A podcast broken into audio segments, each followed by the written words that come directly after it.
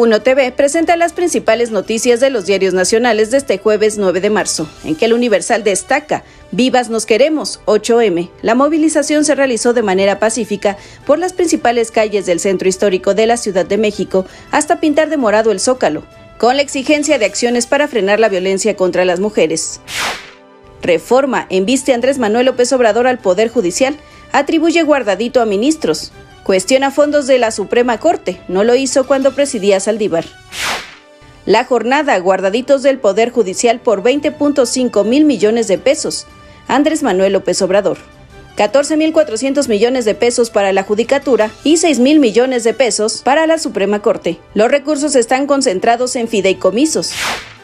Milenio Diario, Casa Blanca y Pentágono batean plan republicano contra narcos. El senador Graham prepara un proyecto para que se ataque a cárteles mexicanos. Cuatro días cautivos a media hora de Estados Unidos, crónica de Matamoros.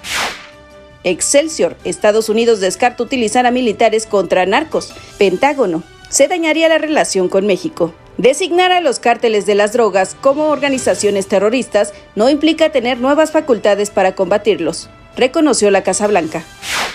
El financiero se suma a Canadá consultas por decreto de maíz. Fuentes. Ven prohibiciones arbitrarias de México y falta de respeto al TEMEC. Finalmente, el economista exportaciones a Estados Unidos marcan récord en enero e hilan 23 meses en ascenso. Mi nombre es Diana Ramos y los espero mañana con más información en las de hoy.